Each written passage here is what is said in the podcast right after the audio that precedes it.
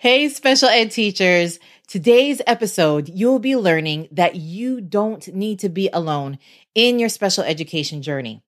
I will share four places where you can make connections and build relationships to get that special ed support you need.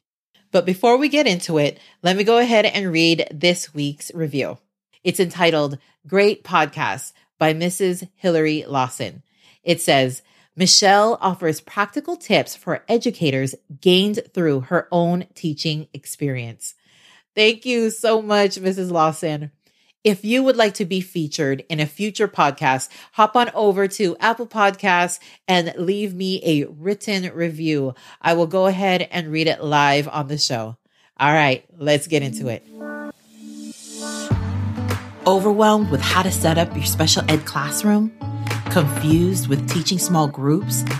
How will you work with your paraprofessionals and other service providers? Hey, friends, and welcome to Stepping into Special Education.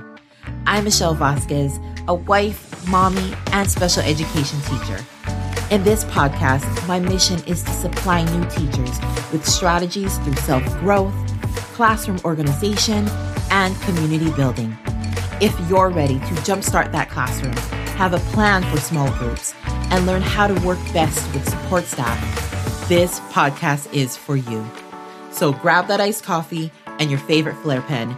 It is time to get it started. We'll see you in the show. Some of the people that we think we need special ed help from are not necessarily with individuals directly working with our students with special needs.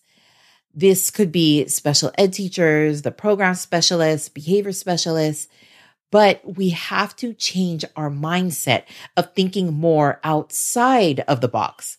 In reality, at the most, we may have up to three SPED teachers on campus, which could be two special day teachers and a resource specialist teacher, compared to the other 30 general ed teachers.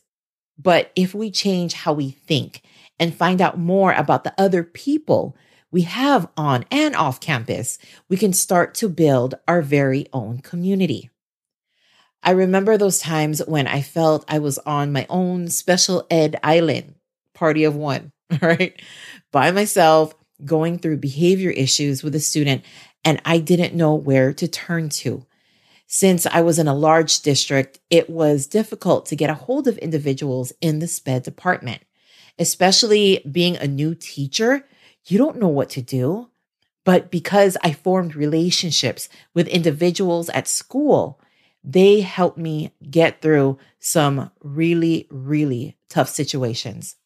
Even more during the pandemic, that's when we all realized the importance of socialization and connection with other people. Humans are social beings, and we need socialization to survive and live a long life. Teaching online was one of the most difficult things we've all had to do.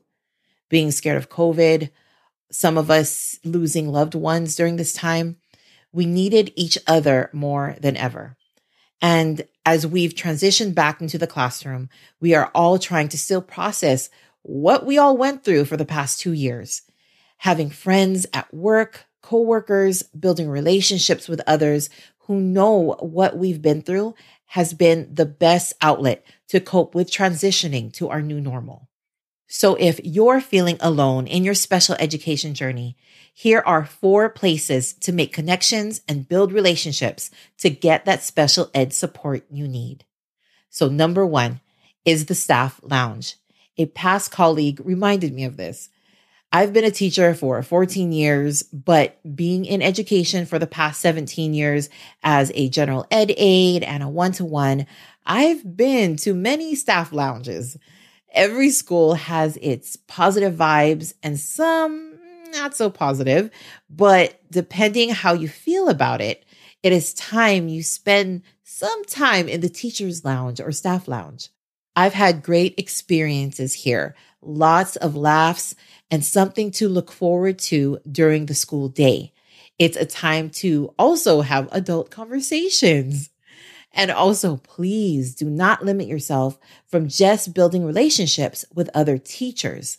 But the lounge is also a time to get to know other workers that are there on campus. For instance, the cafeteria workers, the custodians, other aides from the other SPED classrooms and on campus, the librarian, the office staff, and the school nurse. And trust me, we all need each other, and they have all worked with our students with special needs. This is the time to get to know them for who they are. Still today, I am still friends with workers that worked in the cafeteria and custodians today. And this was like 12 years ago. And I'm so proud to call them my friends. Then that for sure is a whole nother episode. Another place is number two, PDs or professional developments and or trainings. These trainings can be for special ed or not, and also other conferences. Get to know other teachers from other schools within your district or across the state to connect with. I remember barely meeting someone at my district's training, and teachers are the most generous people ever. She gave her entire USB of printables to me this one day. She was so sweet not just connecting with individuals about education, but also on a personal level too. I remember 12 years ago meeting a first grade teacher at a district training. I kept in touch with her on Facebook and we both saw each other get married online, have kids the same age, and she has been amazing for me when I needed to ask her with how to deal with going back to work after having my babies. She was there for me when I was struggling being a new mommy. This is also a perfect time to connect with those trainers at the PDs and trainings. These people could be individuals from your special ed department. These people could be the program specialists, behavior specialists, program coordinators, assistant director, and maybe the director themselves. It's always great to put the face of the name of the people that you only see in, in emails. So it's really great to see them amongst us and connecting with us and seeing the trainings that we're receiving. Another place you can build relationships is number three, your very own classroom. Not only do you have a classroom full of students, but you also have your support staff. You have your paraprofessionals, your aides, one to ones, even nurses. I have had one aide, two aides. I've had two classroom aides and two one on ones with the students. You have your own little community right in your classroom. It's very important to nurture that. When I was a one on one aide, I still remember the teacher that always gave me fruit and food when her grade level team purchased it for each other. She never forgot me. And little did she know, I didn't have any time to grab breakfast on most mornings. So, as a teacher now, I try to make sure to always pay it forward when I can. I have been blessed with amazing paraprofessionals, and those relationships are priceless. Another place you can go to is number four Facebook groups. As much as I know some of us may not like Facebook, it has technically it has helped evolve and connect with us with other people we wouldn't have met otherwise this is another option to connect with people that are in the special ed world. I wished we had facebook groups when i first started teaching to get that outside support and help when i was in a crisis. There are a ton of groups out there now that are specific for you and your grade level. And also, do not forget, we also have our own free private Facebook group called the Special Education Teacher Support Group in connection with the Stepping into Special Education podcast. You can click in the show notes to join today. We also have gen ed teachers in the group and parents, teachers that just stepped foot in the classroom, and others that have been in there for more than 20 years, and also retirees. So we have a good group of individuals, and I can't wait for you to join us in there. So to recap, the four places to make connections and build relationships to get that special ed support you need is number one, the staff lounge. Number two, professional developments and trainings. Number three, your very own classroom. And number four, Facebook groups. So I would love it if you could start making connections today by trying one of the places I've mentioned.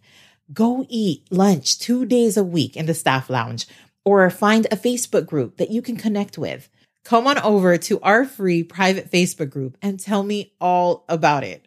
Don't forget the link to join the group is in the show notes. All right, my friends, take care and have a great week. Hey, before you leave, if you felt this show taught you something and got you one step closer to where you want to be, please leave me a quick review and follow this podcast. It is the best thing you can do to keep the show going. Also, be sure to join my free Facebook group. You'll be able to connect with me and get support from fellow educators just like you. Remember that you do make a difference and that there's always that one student that can't wait to see you every single day. Till next time, my friend, take care.